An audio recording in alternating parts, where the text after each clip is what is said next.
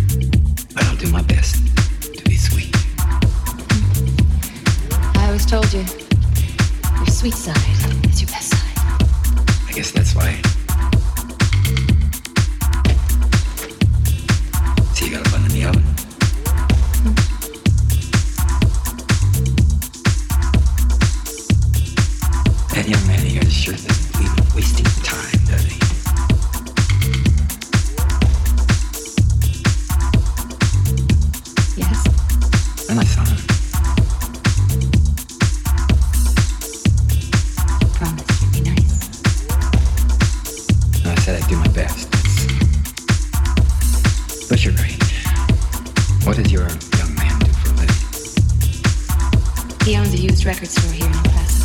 Ah, is it? Okay. He's fond of music. Aren't we all? And what are you doing for a J.O.B. these days? It all of a sudden seems so clear. Yeah, I like it a lot, smartass.